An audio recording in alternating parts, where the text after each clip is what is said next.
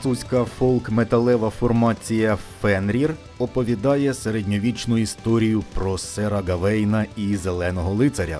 Містична і одночасно надзвичайно реалістична оповідь, яка вплелася в європейську культуру, скоро буде доступна й українською мовою. Три середньовічні англійські поеми Сер Гавейн і Зелений лицар Перлина, а також Сер Орфео під однією обкладинкою готуються до друку у видавництві Астролябія. Об'єднує ці три твори перо Джона Роналда Ройла Толкіна, який переклав середньовічне письмо на сучасну англійську. Отже, маємо добру новину як для шанувальників поезії, так і для толкіністів. Наразі діють умови передзамовлення, за якими книгу можна забронювати за нижчою ціною, ніж коли вона вийде друком. А вихід очікується у листопаді. В анотації я розміщу посилання на поличку веб-книгарні. Там же можна прочитати початок роману Сер Гавейн і Зелений лицар.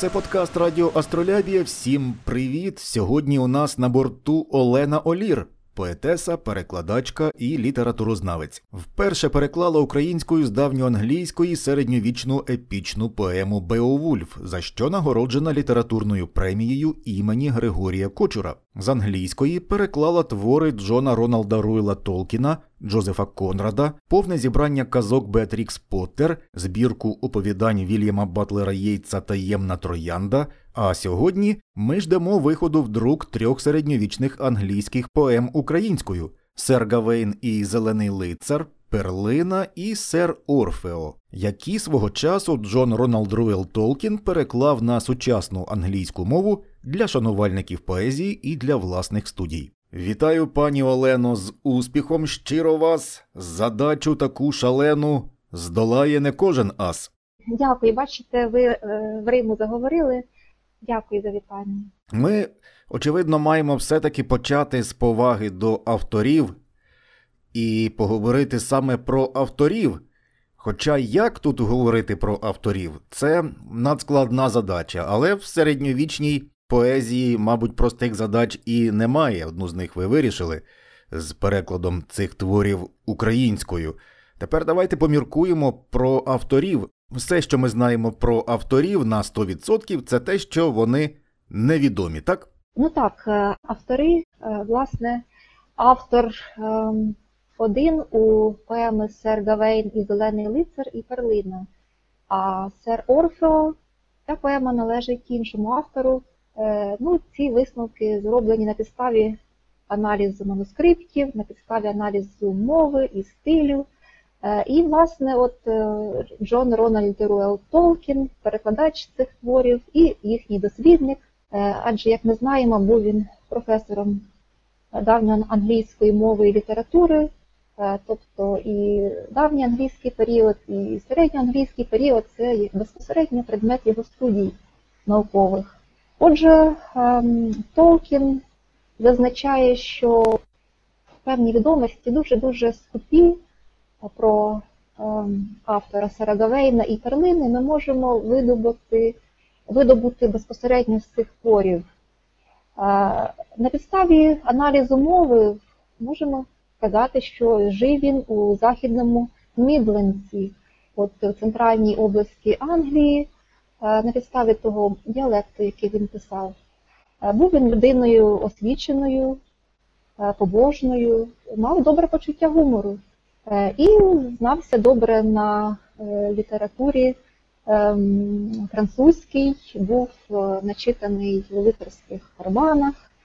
От. І треба сказати, що самому Толкіну от ці землі, цей край, Західний Мідлендс, дуже близький і дорогий, оскільки е, звідти, з- Бірмінгему, е, походив рід його мами, і коли ем, Толкін е, в ранньому дитинстві втратив батька, саме тоді він з мамою і братиком перебували в Англії. І от вони були змушені залишитися, бо раніше жили, як знаємо, у Південній Африці.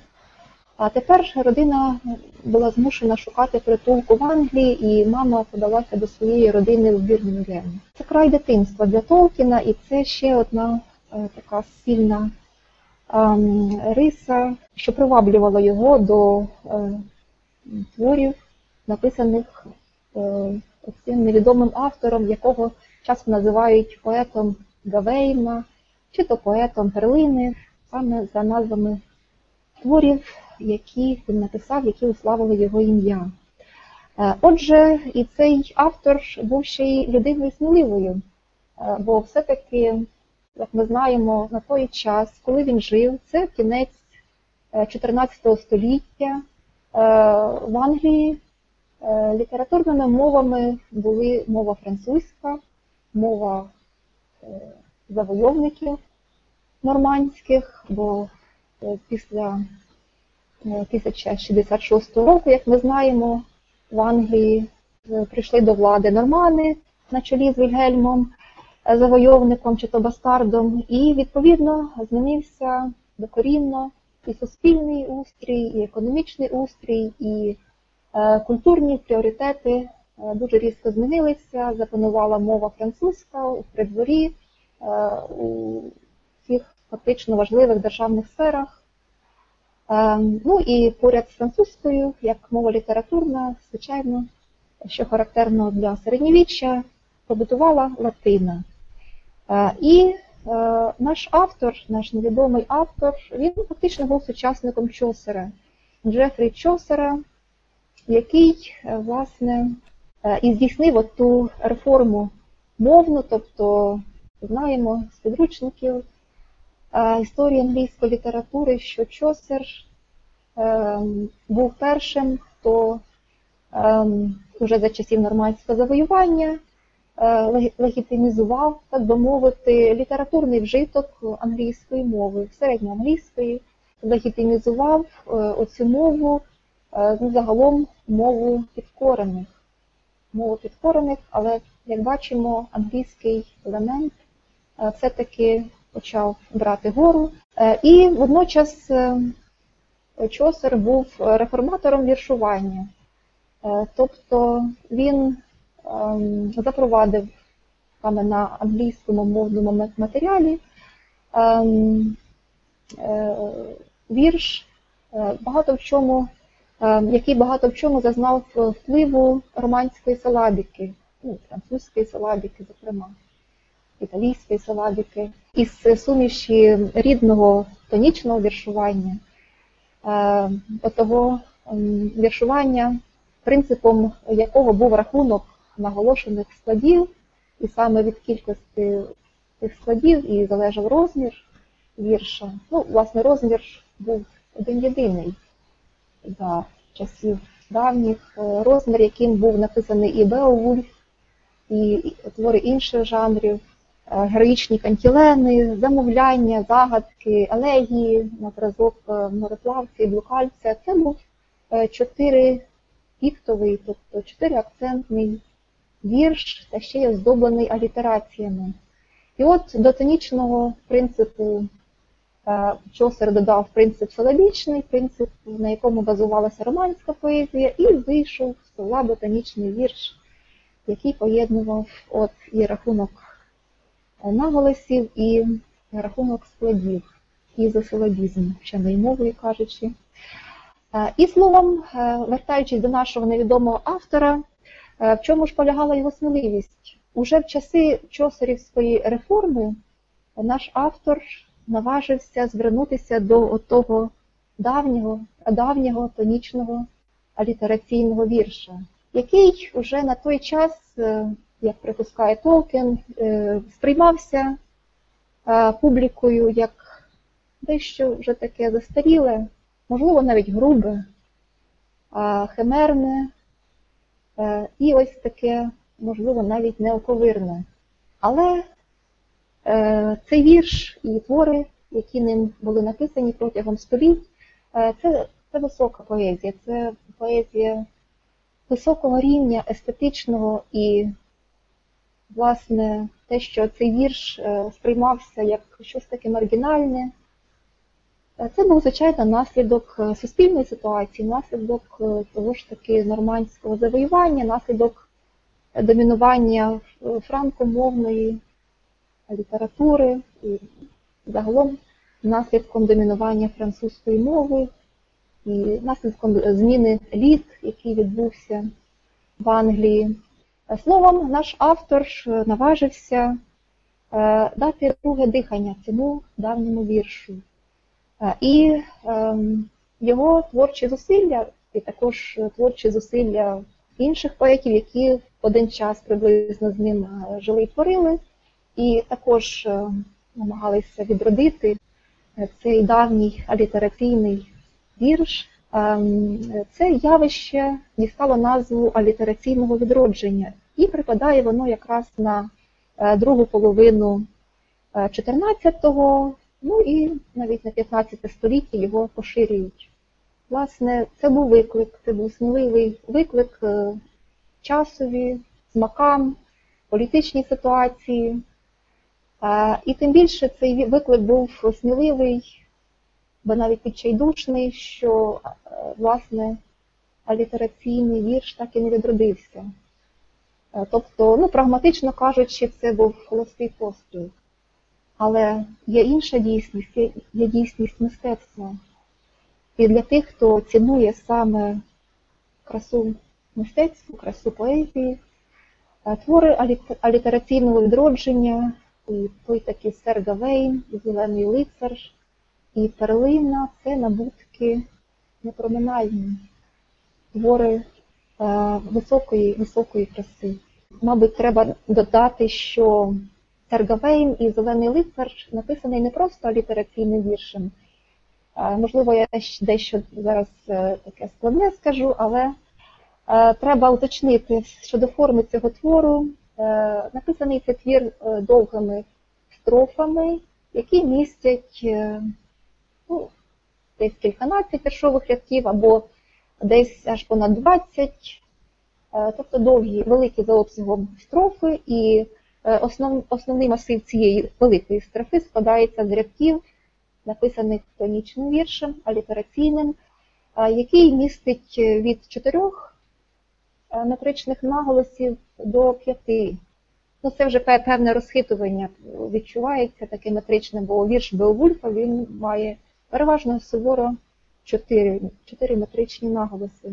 І наприкінці кожної з цих великих строф е, маємо от таку дуже цікаву оздобу.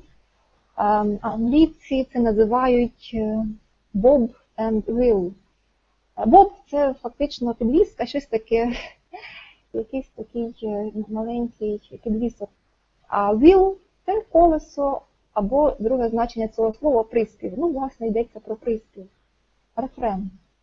Е, І е, тут уже в цьому е, елементі, прикінцевому кожної строфи, уже ем, вступає в силу, крім принципу тонічного, також і принцип е, і принцип римування.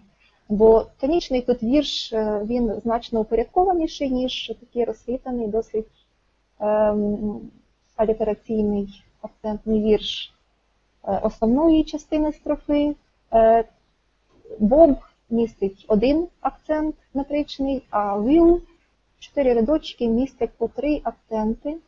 І амплітуда коливання ненаголошених складів е, досить вузька, десь один-два ненаголошені склади між цими метричними наголосами. І водночас тут присутня Рима. Уявляєте, поруч з давньою англійською алітерацією тут присутня вже Рима, це таке модерне запозичення е, з романської поезії. Е, І е, римується оцей коротесенький рядочок Боб е, і парні е, рядки will цього рефрена. І е, водночас римується також на іншу риму непарні рядки е, цього will, чи то приспіву, чи то рефрену. Словом, наш автор ніби поєднав у самій формі своєї поеми і минуле, і сучасність. Звичайно, звернення до е, давнього англійського літераційного віршу, літераційного вірша це був прояв консерватизму. Прояв консерватизму, але от мені пригадується ем, Арнольд Тойнбі, англійський ем, філософ історії, історик, який ем, розглядав е, ну, великою мірою, звичайно, слід за Шпенглером, такі процеси, як зародження цивілізацій, розвиток, їхній занепад. Він казав, що в періоди занепаду цивілізації ну, можлива різна реакція людини на те, що вона бачить, те, що вона відчуває. І, скажімо, два такі полярно протилежні е, способи реагування, як е, от, е, власне футуризм і архаїзм. І, звичайно, футуризм це погляд вперед, це пошуки себе в новій реальності, спрямування в майбутнє. А натомість архаїзм за Тойнбі це спрямування в минуле, це ну, традиціоналізм, ін- ін- іншими словами. Тобто це наслідування давніх зразків. Давніх зразків це те, що, на що наважився автор Серегавейна. І Тойнбі каже, що власне е, архаїзм як от спосіб реагування е, в такі складні історичні періоди, він е, безперспективний е, в усіх сферах людського життя, крім мистецтва. Крім мистецтва, бо в мистецтві архаїзм, повага до традиції, наслідування традиції, він здатен породити справжні шедеври.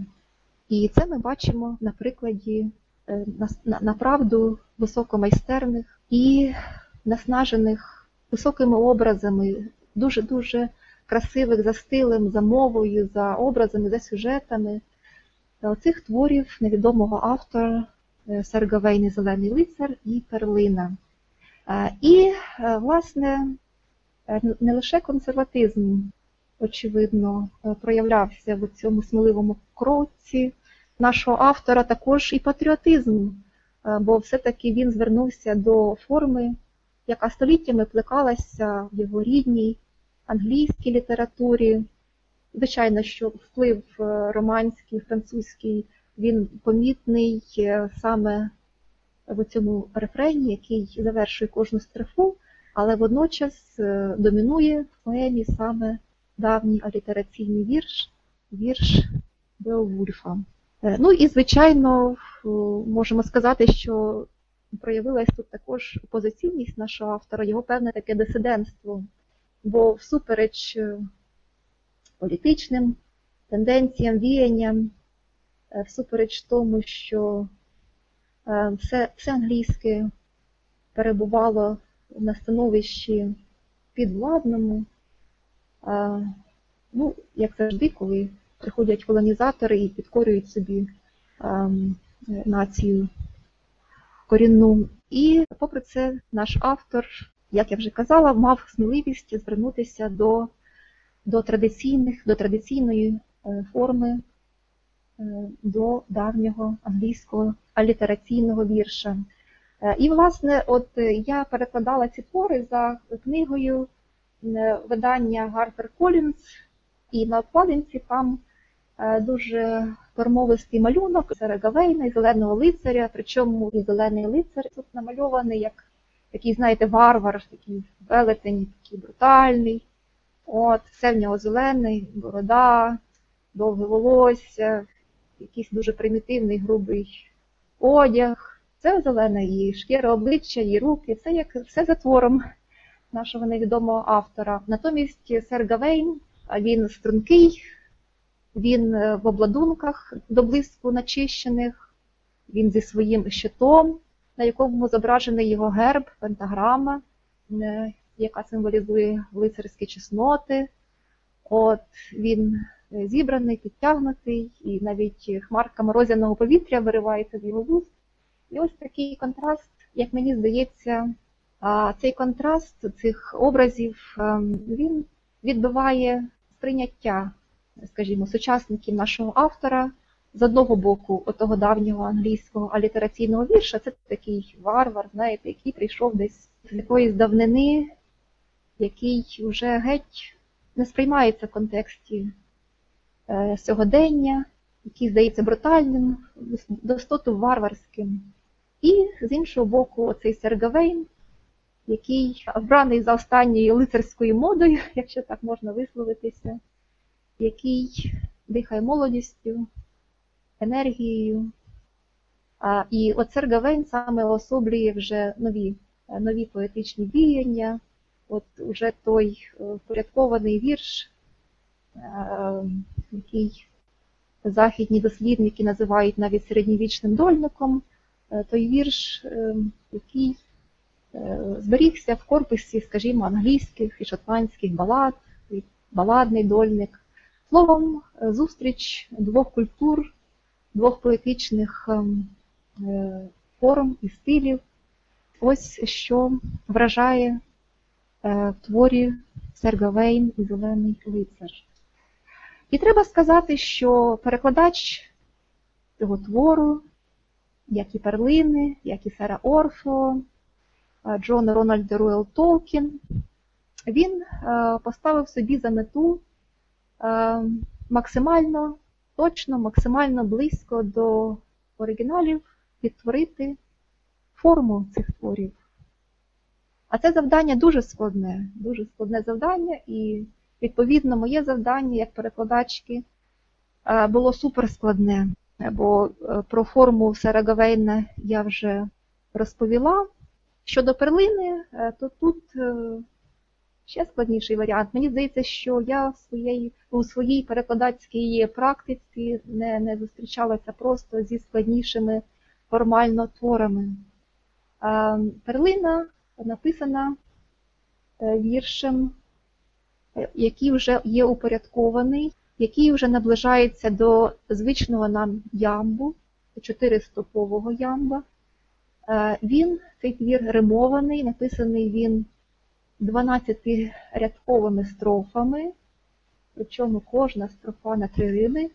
На три рими, це досить складно, уявіть собі, схема римування АБ, АБ, АБ, АБ, БЦ, БЦ. Отже, три рими в одній 12-віршовій строфі. Причому вживаються спорадичні алітерації. І крім того, це ще не все. Е, Справа в тому, що от е, наприкінці кожної строфи, от останній рядок е, строфи, одне зі слів цього рядка має відлунювати у наступному рядку, тобто в першому рядку наступної строфи. Це не обов'язково має бути дослівний повтор. Там, скажімо, на початку перлини йдеться про перлину без вад. Повторюється слово вад, але може бути, може повторюватися просто спільнокореневе слово безвадна, безвадна, вислизнула з рук, мова йде про перлину. І ось так е, поєднується строфа зі строфою е, у рамках е, груп по 5 отаких 12-рядкових строф. Е, І в кінці отакої п'ятериці строф е, 12-рядкових, оце останнє ключове слово в останньому рядку, воно має відлунювати у першому рядку наступної п'ятериці. А вже в кінці першої строфи цієї наступної п'ятериці е, вже інше ключове слово приходить на зміну попередньому, і воно відлунює протягом цієї всієї п'ятериці аж до е, початку наступної п'ятериці. Ось така, така ланцюгова, дуже складна форма, суперскладна. Але і це ще не все. От річ у тім, що кожна строфа у кожній п'ятериці строф е, закінчується тим самим словом. І, власне, оце слово воно і відлунює у першому рядку кожної наступної строфи. А те саме слово означає та сама рима. І виходить, що кожна п'ятериця з 12-рядкових строф, а загалом це становить 60 рядків, і фактично от кожна така п'ятериця написана на 11 рим, а це дуже високий показник. І автор досягає, досягає справді вершин поетичних. Це не просто е, майстерність заради майстерності складність заради складності. Це складна форма, е, і автор він опанував її, він її створив, власне, він її опанував, і він з блиском, з блиском використовує цю форму для зображення прекрасних образів. Е, Бо, як ми знаємо, перлина це елегія на смерть маленької дитини, дівчинки. І е, ця дівчинка, очевидно, донька автора. Ну, принаймні більшість дослідників на цьому сходяться, і Толкін дотримується цього погляду, оскільки в той час, коли поема написана, кінець 14 століття, все-таки е, вимишлене я, воно все-таки тільки от, ем, починало в літературі вживатися, і то невідомо, з якою метою, чи то з метою ошукати читача, чи це вже був свідомий художній прийом. Е, Словом, дослідники роблять висновок е, з великою мірою впевненості, що власне основа цього твору, сюжетна перлини, вона автобіографічна. Поет втратив маленьку донечку, і ось у видінні е, вона являється йому ніби на іншому березі ріки, на райському березі, як прекрасна райська діва, діва, яка прийшла з раю, яка розмовляє з ним і втішає його, і намагається е, йому передати цю божественну мудрість і втішає його, зокрема, тим, що вона спасенна, вона е, дістала спасіння, хоча померла вона в зовсім юному віці ще маленькою, ще не було навіть двох рочків. І, як каже її невтішний батько, вона навіть не знала молитов, не знала ні е, символу віри, ні отче нашу. І ця невинна чиста душа вона дістала по той біччі спасіння. І е, ну, якщо вже ми заговорили про е, сюжет перлини коротко, то годиться трохи сказати про сюжет Серегавейна. Е, Ну, Сергавейн це один з лицарів круглого столу, е, племінник е, короля Артура. Е, Тобто, власне, він син Моргаузи, от ем, такої чарівниці чи то феї Моргаузи, яка була донькою матері Артурової Ігрейни е, від першого шлюбу із герцогом Горлуа. Ну, вся ця генологія, вона дещо по-різному переказується в різних середньовічних творах. От, е, власне, за твором Мелорі е, Смерть Артура матір'ю Гавейна була Моргауза, а батьком е, король Лот Оркнейський. І от сер Гавейн, він, власне, наймолодший з Артурових лицарів, лицарів круглого столу. Він вважається взірцем е, всіляких е, чеснот, взірцем лицарських чеснот, взірцем виховання, куртуазності. Дія поеми починається на Різдво. На Різдво е, лицарі на чолі з королем Артуром бенкетують, співають колядок, обмінюються різдвяними подарунками.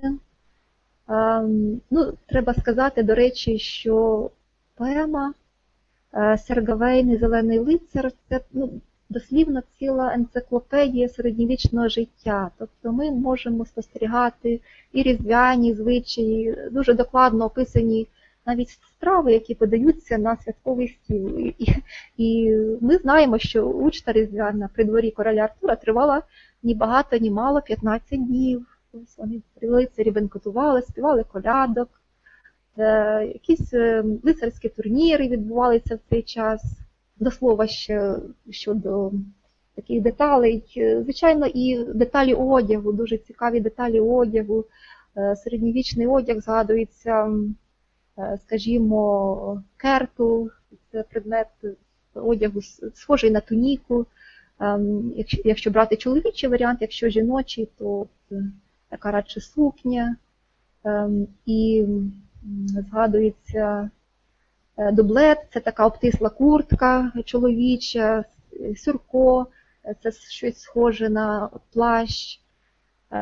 Згадується дуже докладно, власне, не згадується дуже докладно описане облачення, лицарське обладунки, як от сера Гавейна вбирають слуги в ці обладунки.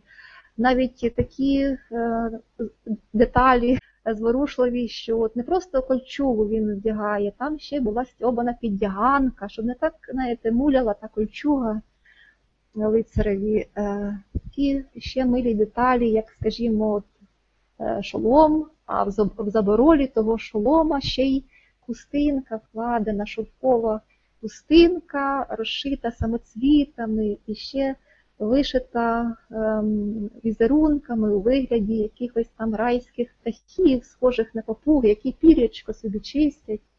Ну, ще там пари голубів і любовні вузли, словом, якась неймовірна хусточка, щоб е, підборіддя лицареве знову таки не муляло те залізне забороло. Е, Кінська упряж, все надзвичайно детально описано, звичаї.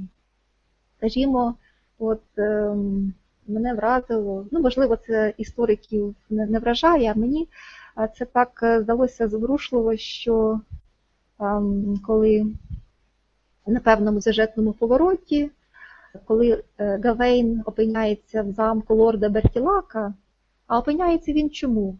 Е, Опиняється тому, що ну, власне зав'язка поеми в тому полягає, що до двору короля Артура в час е, цих різдвяних святок являється таємничий зелений лицар. І от він викликає на поєдинок відважного е, лицаря, який не побоїться з ним власне вступити у двобій, е, і каже, що от, мовляв, хто завдасть мені удару моєю сокирою, ем, то власне через рік і один день я е, відплачу йому ударом за удар, але для цього він має знайти мене у моїй зеленій каплиці. І от е, сер Гавейн приймає цей виклик, і він сокирою, зеленою сокирою зеленого лицаря, він відсікає цьому е, зеленому прибульцю голову. А зелений лицар, ані трохи не збентежившись, бере свою голову, приставляє їм назад до шиї і нагадує, що от ми зустрінемось з тобою через рік і один день у зеленій каплиці. І от коли час надходить, Гавейн вирушає в подорож, і е, досягає він нарешті замку, де мешкає лорд, е, його леді, дружина і якась таємнича стара дама. І от е, лорд ем, запрошує Гавейна тішитись е, різдвом, тішитись е, спілкуванням, трапезами спільними, і каже, що от я е, планую, мовляв, я маю намір е, вирушати ранками на полювання до лісу, і якщо ви не проти, то можемо з вами зіграти таку гру. От те, що я вполюю в лісі, я віддам вам, віддаю вам, а те, що ви здобудете у замку, ви мусите віддати мені. І от е, Гавейн погоджується, і е, лорд велить принести вина, і вони обидва запивають цю угоду, е, вдаряють по руках і запивають цю угоду. Тобто цей звичай, виявляється, побутував і в часи середньовіччя. Ну, я не, не, не беруся твердити, що раніше він не побутував, хто, його- знає. Але от е, така зворушлива деталь.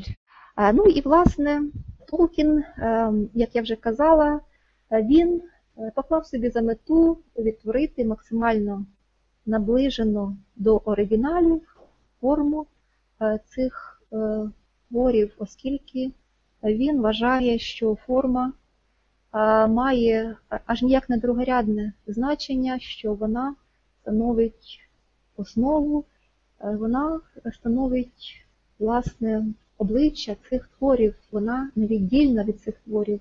І я абсолютно е, в цьому з ним погоджуюсь, Е, тому що от е, певна така тенденція, я не кажу зараз про наше українське перекладацтво, бо наша школа перекладацька вона унікальна, тому що наші перекладачі не бояться відтворювати форму оригіналів і сприймають цей виклик. Натомість у західному перекладацтві ем, ну, вже, так би мовити, десь друга половина ХХ століття е, набирала сили тенденція перекладати прозою от, давні поетичні твори, зокрема епічні поеми середньовічні, перекладати просто прозою, мовляв, аби от нічого не перешкоджало якомога точніше відтворити зміст. Але треба врахувати, що поети, автори цих творів, для них вибір е, форми свого твору був вибором ані трохи не випадковим. І форма твору, як от для автора Сера Гавейна, той давній англійський алітераційний вірш з такою ін- інновацією, як оцей римований рефрен, е, це е, не був вибір випадковий, якийсь довільний, спонтанний, це був вибір абсолютно продуманий. Це був вибір інструменту, алгоритму, який витримується протягом усього твору, і водночас це ця форма, це те поле, поле для демонстрації поетичної майстерності. Ну, який же поет поступиться власне от у цьому полі? А це справа чести, справа поетичної і авторської чести. І от Толкін, як бачимо, Толкін також тут чинить опозиційно до тенденцій своєї доби, свого часу, традиції перекладу поетичних творів прозою, і він перекладає ці середньовічні поеми, всі три і Сера Гавейна, і Зеленого лицаря, і Перлину, і Сера Орфео. Ну, Сер Орфео написаний вже віршем, який тяжіє до чотиристопового ямба. Ну, це, звичайно, вплив романської силабіки. Цей вірш написаний дещо раніше, ніж Серегавейн і Перлина. Він написаний, він, е, власне, в кількох, в трьох манускриптах ем, зберігся, дійшов до нашого часу, і один з цих манускриптів датований 1330 роком, але твір е, сам написаний трохи раніше, десь, очевидно, е, всередині 13 століття, можливо, трохи пізніше. І от Толкін береться відтворювати форму цих творів максимально наближено до оригіналів. Він відтворює алітерації в Сері Гавейні, Рими в оцих римованих ем, підвісках, е, префренах. Він відтворює римування перлини, надзвичайно складне, і оці ключові слова, які е, відлунюють зі строфи в строфу, е, з п'ятериці строф до наступної п'ятериці відтворює надзвичайно дбайливо і майстерно. Ну, лише він зазначає, що все-таки щодо тих спорадичних алітерацій в перлині, то е, просто статистично е, їх е, у його перекладі менше, ніж в оригіналі. Ну, бо оскільки труднощі справді, справді дуже, дуже серйозні технічні труднощі. Ну і блискуче Толкін відтворює цей легкий легкий чотириступовий ямб, ну, з певними там часом додатковими наголошеними складами. Трошки він здається на наше вухо розхитаним. Ем, Але Толкін відтворює цей вірш регулярним чотириступовим ямбом, попарно римованим, і е, сер Орфео, ну, назва сама промовляє за себе. Е, ми Чуємо тут відлуння міфу про Орфея, Евредіку, ну, власне, в англійській вимові це от сер Орфео, король великий, і його дружина, королева Гюродіс. Е, І цікаво, що історія Орфея і Евредіки перенесена вже в часи середньовічні, е, в часи, коли власне цей твір і, і е, творився.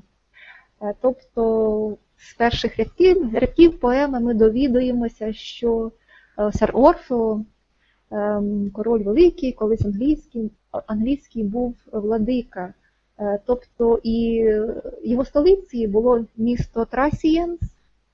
Тут е, вгадуємо відлуння назви Фракія чи то Тракія, е, рідного краю Орфея.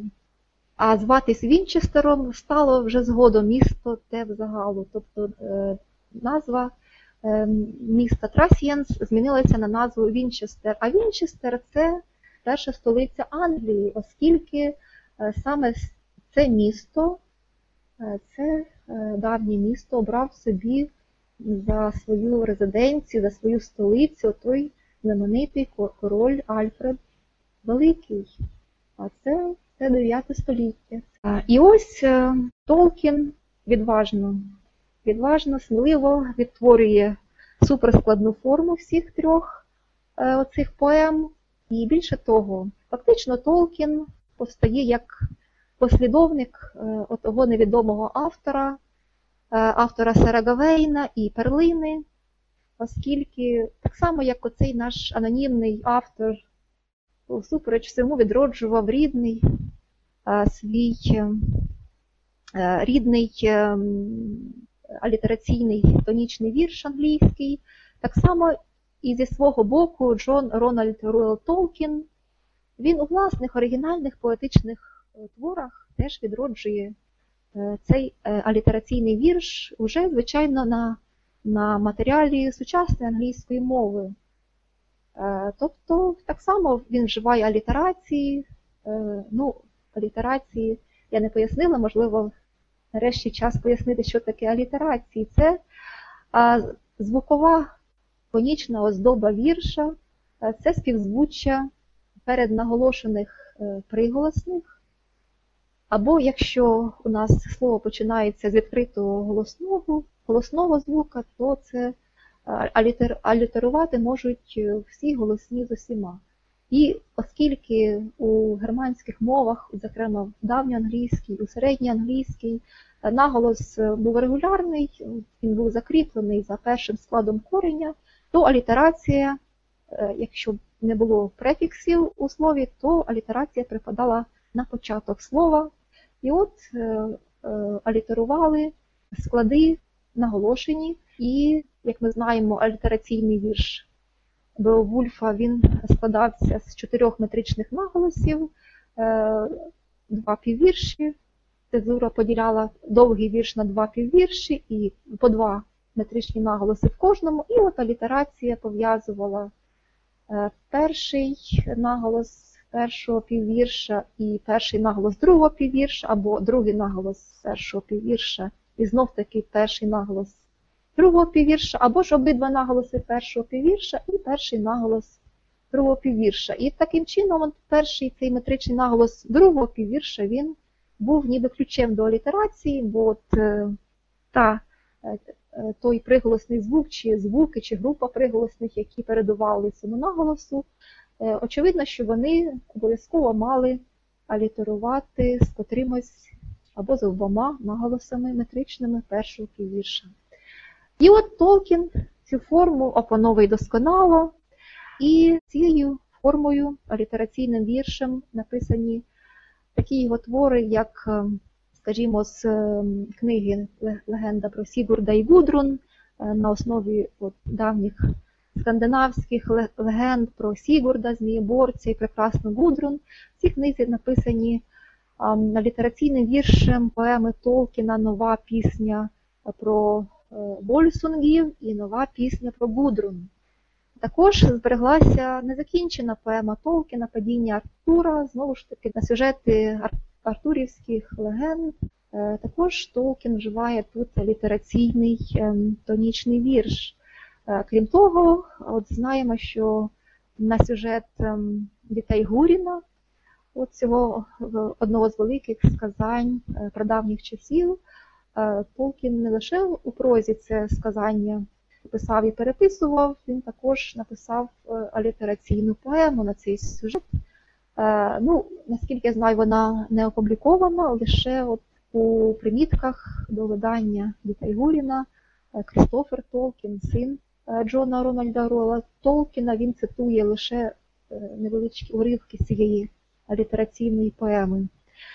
І, власне, Толкін справді був зі свого боку, зі свого боку от намагався певне таке алітераційне відродження здійснити вже у свій час е, е, у в контексті своєї доби. Він сам про це е, зрештою говорив. Йому йшлося про те, щоб е, написати твори, які промовляли б про те, що от, от таким могло б бути англійське письменство, якби е, лінія його розвитку була неперервна, якби е, цей розвиток не, не змінило дуже круто нормандське завоювання. Тобто, якби абсолютно безперешкодно, природно і далі е, творилася література е, англійською мовою, без жодних там французьких впливів, е, отим давнім е, англійським алітераційним тонічним віршем, який практично був універсальним. Е, Практично був універсальним, і, до речі, цей вірш е, побутував не лише на теренах Англії, а він також побутував, побутував і на материку мовами верхньонімецькою і нижньонімецькою. Збереглися певні фрагменти, там е, пісня про Гільдебранда, інші твори, а північніше, ем, північніше у скандинавів е, і, на материку, і так само в Ісландії вже на, на основі на матеріалі давньоскандинавської мови, на основі, на основі давньоісландської мови е, існував цей вірш, і фактично це е, форма, поетична форма, якою написана старша Едда, чи то поетична Едда. І саме на, тій, на цій підставі Толкін і свої оці е, поеми на скандинавські сюжети про Сігурда, про Гудрун, а, і про прекрасну Валькірію Брюнгільд. І ці поеми Толкін також написав отим давнім літераційним тонічним віршем. Тут я собі дозволю дати пораду читачам, коли книга вийде друком, хоч автор лицарського роману про Сера Гавейна і Зеленого лицаря, і автор перлини, це вважається, що один і той же автор. Я тут дам пораду зробити певну перерву в прочитанні цих творів, тому що тут потрібно уникнути впливу першого твору на читання другого. Щодо кінцевих рим, про які ви говорили раніше, пані Олено, це надзвичайно цікавий прийом, і він помічається відразу ж. Тут я собі зробив таку паралель з рок-музикою, з піснею. Ця кінцева рима дає таку динаміку твору. Ти відчуваєш цю динаміку, і ти фактично на перших хвилинах уже занурюєшся в твір, можливо, і завдяки сюжету в тому числі. Щодо авторства і таємниці авторства, тут я думаю, що не один читач буде міркувати про те, хто ж міг би бути автором цього твору. Я думаю, що і ви, пані Олено, теж про це думали неодноразово в процесі роботи. Я собі дозволю свої міркування викласти, що все-таки автор невідомий, скоріш за все, тому що він не хотів бути відомим і не хотів розкривати своє ім'я. Тут ці загадки і ключі не те, що лежать на поверхні, а мабуть, що їх можна розгледіти в тому, наскільки детально автор описує певні специфічні моменти, не тільки в тому, як одягнуті лицарі або дами, про меблювання кімнат, замку, що уже може говорити про високе походження автора або надзвичайно високе, можливо, що королівське. В творі показується надзвичайно багато деталей, які міг знати тільки учасник цих процесів, в тому числі і учасник військових походів, і учасник битв, тому що описуються певні фізичні моменти, які під час подорожі і холодів відчуває герой Сер Гавейн. Описуються доволі детально процеси двобою про те, як меч або сокира розрубає тіло і які частини тканин там помітні. Описується також і процес полювання. Описується детально процес оббіловування забитих тварин. І все це разом, коли ми можемо поєднати такі ключі, може бути зрозумілим, що автор надзвичайно має високий статус у суспільстві, і дійсно можливо, що і королівський. А королям або принцам не гоже писати вірші. Це справа троверська. Не те, що вона нижча, але в тому кастовому суспільстві кожен займався справою своєю. Як ви вважаєте, пані Олено? Пане Володимире, цікаве припущення. Я погоджуся з вами в тому, що справді цей автор, невідомий автор, він належав до еліти, але до еліти все-таки маргіналізованої, оскільки явно, що був він не, не французького походження, не нормандського походження, а був він місцевим англійцем. От, і е, цілком можливо, що справді він, е, його рід, він сам зберіг високе становище в суспільстві. І все-таки е, навряд чи він був королівського походження, бо при владі все-таки була нормандська е, династія, так, від Вільгельма Завойовника, його нащадки. Але згодна з вами, що автор, очевидно, досить ну, з власного досвіду мав справу із лицарськими поєдинками і брав не раз, очевидно, участь у полюванні, бо е, справді от сцена білування туші забитої лані. е, Це, мабуть, найскладніше місце Серегавейна, бо я мусила розбиратися е, з будовою там стравоходу, скажімо, зі шлунками цих жуйних тварин, щоб розібратися, перепрошую, що там, там відтинали, що там викинули хортам і так далі. Е, Тобто, справді, е, згодна, що автор був не просто людином, це безперечно, був, людиною освіченою, е, начитаною і, очевидно, до того прошарку англосаксонської знаті, який зберігся, який зацілів, попри, попри всі утиски з боку норманів.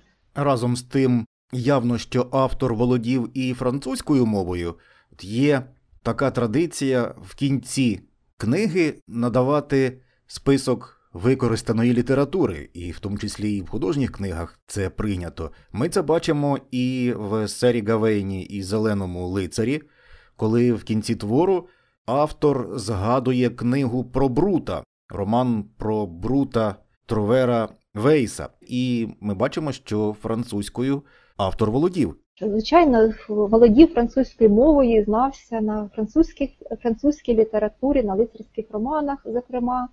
І, зрештою, от Брут, е, Фелікс Брут, е, якого ви назвали герой не одного твору, не лише от е, Трувера Вайса чи Вейса, також існувала і алітераційна поема на сюжет про Брута Троянського. А чому Троянський? Тому що Фелікс Брут, власне, вважався е, правнуком того Енея, який п'ятами строї накивав. Е, І Брут, всі звуть, що Брут, Британія, він е, вважався таким засновником, засновником Британії, і, мовляв, його ім'я дало і назву всьому всім британським островам. Чи коректно сказати, що задум автора був такий, що цей твір потрібно читати вголос? Я провів такі досліди, прочитав уголос кілька сторінок, і читається надзвичайно приємно і несподівано легко. Так, дякую. Очевидно, це і мені комплімент як перекладачці цього твору. Е, І справді за часів середньовіччя ем, все-таки слово поетичне, воно, воно жило, воно звучало. І якщо брати от ліричні твори, там, пісні про трубадурів, е, троверів, е, жонглерів, то вони виконувалися під акомпанемент е, лютні, скажімо, чи то ірландські барди під акомпанемент арфи виконували свої твори, так само, як і англосаксонські співці, скопи.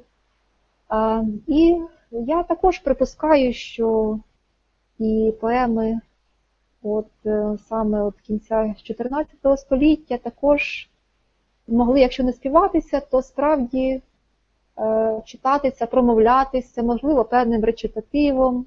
Очевидно, це була така розвага.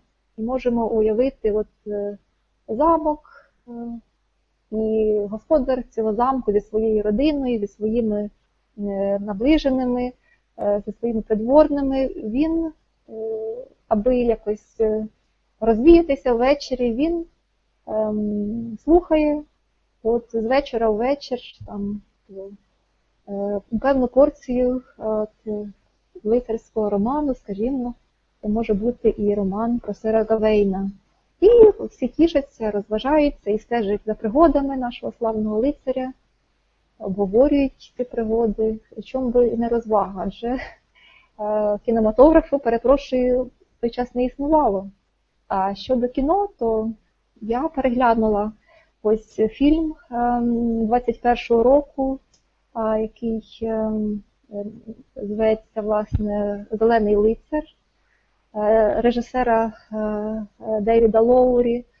Ну просто мені звичайно було цікаво, цікаво, як на сучасному етапі розвитку е, мистецтва кіно е, відтворено цей твір, е, цю е, розкішну енциклопедію середньовічного життя, ці лицарські пригоди, ці випробування, які випали на долю Середовейна.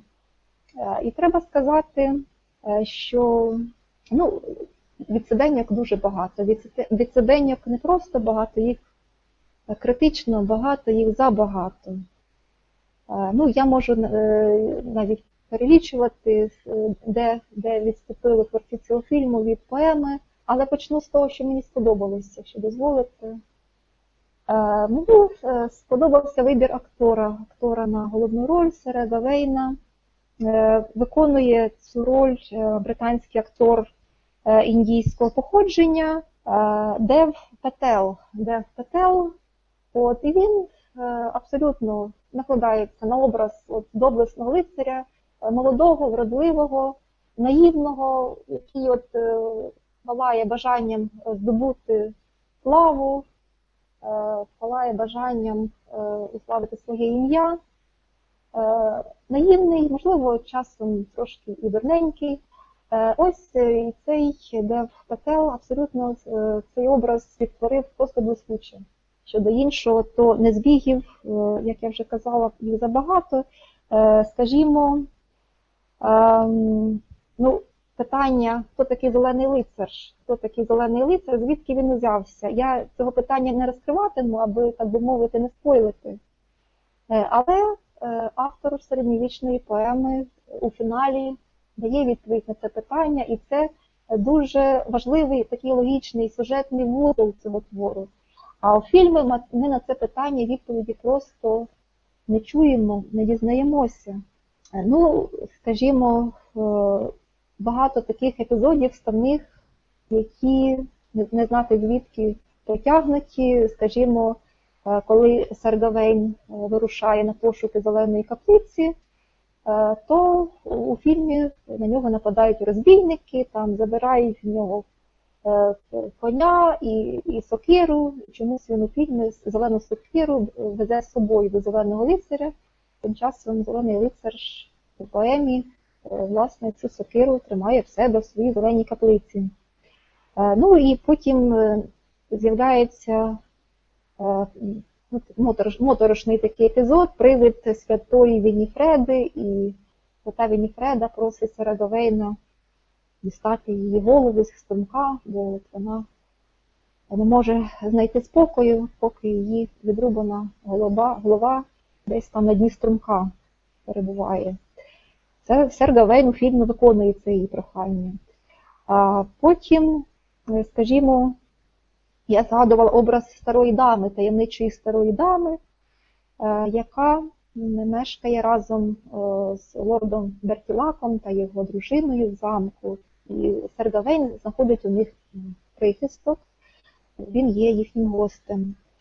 І от у фільмі, фільмі ця стара дама, вона весь час з'являється із зав'язаними очима, ніби якимись, якимись бинтами, знаєте, перебинтована голова.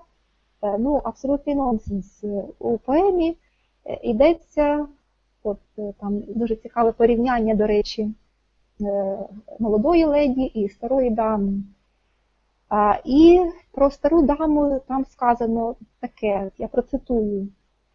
А а друга вбрана в шати, що всю шию ховають, підборіддя темне в мереживах тоне білих, чоло шовками покрите й обкручене так, ще й цяцьками усякими так усипане густо, що не видно нічого в старої, лиш чорні брови, очі та ніс, а нижче вуста.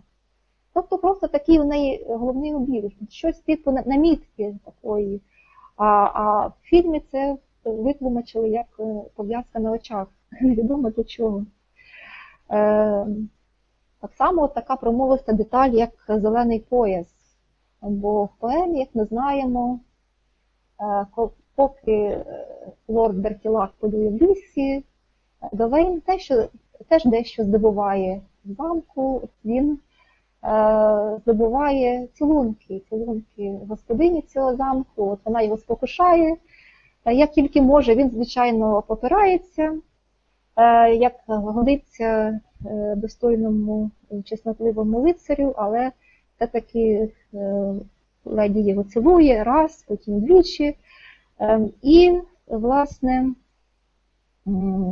коли надходить вечір і відбувається обмін е, здобутками згідно з е, умовами тієї гри, яку запропонував лорд Бертілак, то лорд Бертілак віддає Гавейнові от, е, власне дичину впольовану і власні шматки м'яса, оленячого чи запрятину, чи от, шкуру лиса впольованого третій день.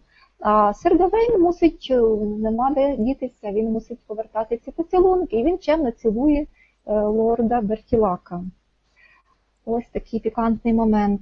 І е, от, е, третя сцена спокус е, леді ем, е, дуже хоче обдарувати сера Гавейна, щось подарувати йому на згадку. Він відмовляється від коштовностей, від персня коштовного.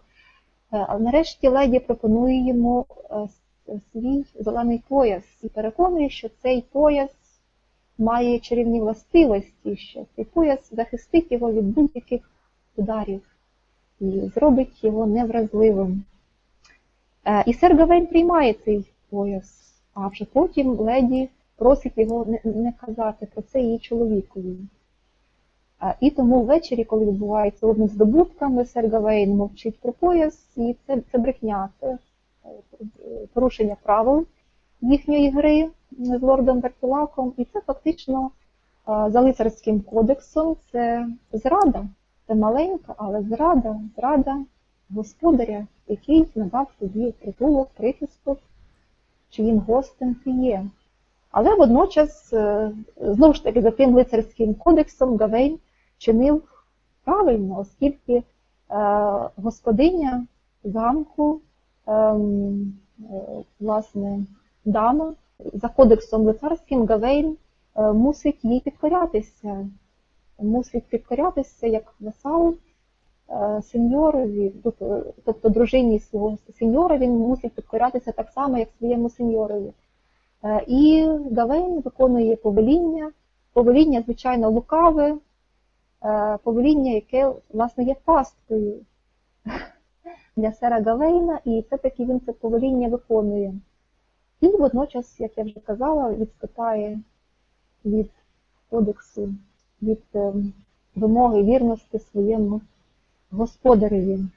Щоб завершити тему фільму, ем, треба ще відзначити як позитив надзвичайно мальовничі, мальовничі кадри. І от моя подруга, е, художниця Олена Сергієва, яка власне і е, надіслала мені лінк на цей фільм, е, вона відзначила, що ці кадри, ці ем, розкішні сцени і в інтер'єрах замків, і на лоні природи, вони нагадують, нагадують естетику англійських художників прерафаелітів. Надзвичайно мальовничий, і це, безперечно, належить до його достоїнств, але от е, оскільки так багато відступів від, від сюжету і конви, то логіка, логіка твору середньовічного твору геть зруйнована виходить. Ну, я бачу, пані Олено, що я абсолютно не помилився, коли теж дивився цей фільм аж цілих дві хвилини і потім вимкнув. Тут я маю іншу думку щодо вибору актора. Не сприймаю цю естетику так званої нової нормальності, коли ахейців грають африканці, а англійських лицарів е, грають індуси, в тому числі індускою є, будемо називати речі своїми іменами, і єдиноутробна сестра короля Артура. Тут я навіть не згадую і Анну Болейн Загалом, якщо режисер є веганом, то тут просто можна ставити хрест на тому. Знімайте фільми про веганів. От. І от такі от викривлення і перекривлення. Вони стаються неодноразово і не тільки в наш час. Ми зараз можемо поговорити про ті речі, які можуть відлякнути нашого читача, коли він читатиме поему. Поговоримо про символіку і символи, які нанесені на обладунки і щит Сера Гавейна, а це пентаграма або ж пентакль. І тут е, я маю сказати, що в ті часи, в середньовіччя, пентаграма не несла абсолютно ніякої негативної конотації. Демонізувати цей символ стали десь приблизно в 19 столітті. Так, пентаграма е, справді ем, п'ятикутна зірка, е, жодного негативного сенсу в часи середньовічні, про які йдеться, не несла. Головне значення пентаграми це було поняття лицарської правди. Означала пентаграма також от п'ять п'ятірок. І перша з цих п'ятірок це п'ять чуттів, п'ять чуттів людини, друга п'ять пальців на руці, третя п'ять ран Христових, е, четверта п'ять утіх Богородиці, і п'ята п'ятірка це п'ять лицарських чеснот, як дороговказу поводженні. І якщо говорити про п'ять утіх е, Цариці Небесної, то це благовіщення, Різдво, Воскресіння Христове, Вознесіння і Успіння Богородиці. Ось такий складний е, зміст, сенс вкладався у образ, у символ пентаграми, яка прикрашала герб Сера Чому Толкін звернув увагу на цей твір? Ну, ми більшою мірою все-таки говоримо наразі про Сера Гавейна, можливо, і правильно. Можливо, тому що власне цей твір є просто таки Толкінівським. Візьмемо тих же ельфів, троллів і різних прояв, і магію. Тут ми зустрічаємо слово середзем'я, як тут не згадати дійсно середзем'я Толкіна. Ну, безперечно, пане Володимире, і сам Толкін говорив, що середзем'я. Е, просто зазирніть е, у словник, мовляв, це слово існувало з давніх давен. Отой е, германський Мідгард, середній двір, отой середній світ, світ людей між посередині між світом богів, Асгардом і світом низинним, світом хтонічних, демонічних істот. І у мові давньо англійській, середньоанглійській також е, це слово існує, Мідан Ер, якось так воно звучало. Дослідно середзем'я, середзем'я. Е, Тобто Толкін це не від себеньки Толкіна, це дослівно переклад середньоанглійського оригіналу. І звичайно, що Толкіну ем, згадка про середзем'я, вона тішила його серце і Зокрема, е, скажімо, щодо чарівних різних істот, е, то згадано, що той страхітливий зелений лицар, який являється до двору короля Артура, що він напівлюдина, напівтроль. Тролі, знаємо, Толкіна також фігурують у його середзем'ї. Тобто він, він велетенського зросту, більше, ніж е, смертні люди, е, лицарі короля Артура, вони, обговорюючи цю його страхітливу появу, вони е, кажуть, що напевно ж це напівлюдина, напівтроль. І, звичайно, що е, за жанром е, поема Сергавейний Зелений лицар це роман куртуазний, ну, а куртуазним лицарським романам властиві різні такі чарівні елементи, магічні.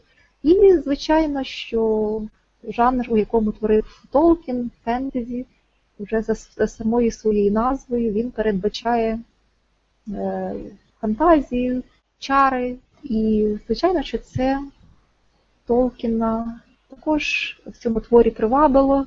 І, звичайно, привабила його висока мистецькість. Висока мистецькість, я вже говорила про форму цього твору. Е, І крім того, оцей е, сміливий вибір нашого анонімного автора е, форми, е, прадавньої форми, яка вживалася протягом століть в англійській літературі. Е, Це Толкіна привабило, і, як я вже сказала, він у власній творчості фактично виступив послідовником нашого невідомого автора.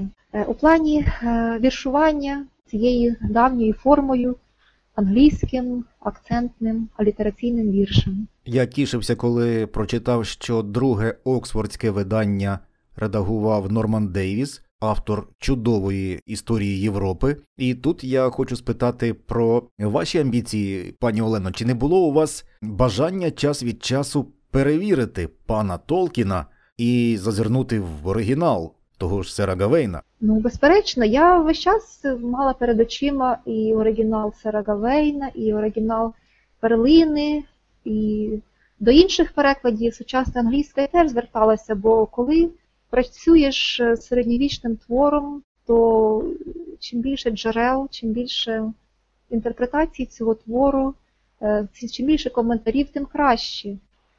Тим ти глибше проникаєш у, у, у цей твір. І сам Толкін, До речі, коли він говорив про свої спонуки перед тим, як взятися за цей переклад, він казав, що він перекладає як е, для тих е, читачів, які не- не знайомі з оригіналом е, середньовічним, які просто хочуть отримати насолоду естетичну, познайомитися з цим твором. І водночас також він перекладав для знавців, для фахівців із середньовічної літератури, які знайомі з оригіналом, е, з коментарями, з різними версіями, і які е, хочуть от дістати адекватну, е, адекватну версію сучасною мовою цього твору. Толкін дуже цікаву думку висловлює, що переклад от такого давнього твору він водночас є формою коментарів. В чому це проявляється? В тому, що справді е, ці середньовічні манускрипти, в яких е, наші творці збереглися, вони містять е, велику кількість різних помилок, різних неправильних написань, тому що переписувались вони переписувачами, і... а ті були живими людьми, і вони могли щось неправильно зрозуміти, щось вважати помилкою попереднього переписувача, бо вони, мовляв, у своїй місцевості це інакше якось вимовляють е, чи говорять.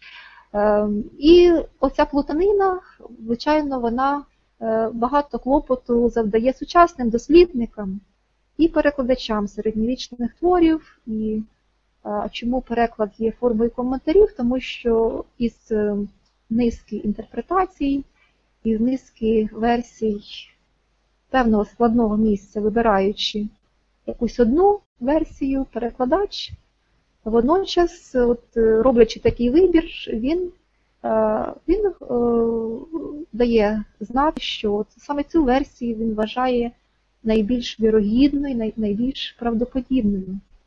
І ось так, от, таким чином, він робить свій вибір, і його читачі, зокрема фахівці середньовічної літератури, він, вони вже розуміють, що от він пішов цим шляхом, очевидно, тому що мав, мав на це причини і вважав саме це, цю інтерпретацію певного складного місця е, правильною. От мені пригадується ем, епізод із Беовульфа. Якраз, бо ми знаємо, що Толкін також переклав і Беовульфа, але в цьому випадку його завданням, ну, завданням, яке він сам собі ставив, було вже не відтворити як най точніше форму цього твору, а робив він цей переклад е, саме для потреб своїх е, викладацьких, е, для своїх занять е, зі студентами Оксфорду саме з е, давньої англійської літератури. Тобто йому було важливо, щоб студенти слово по слову могли цей давній прадавній текст розібрати і зрозуміли значення кожного слова. Тобто цей переклад дослівний, буквальний, це переклад поетичного твору прозою. Ну, це не злочин, це виправдано саме е, у випадку, коли цей переклад виконує службову функцію, функцію навчальну в даному випадку. Е, І от рецензенти навіть називали цей переклад е, Толкіна ну, відверто страшним, страхітливим, саме з огляду на його буквалізм. І от е, у завершальній сцені, у сцені поховання Беовульфа, у кургані, який Гети спеціально насипали на березі моря, на китовому мисі.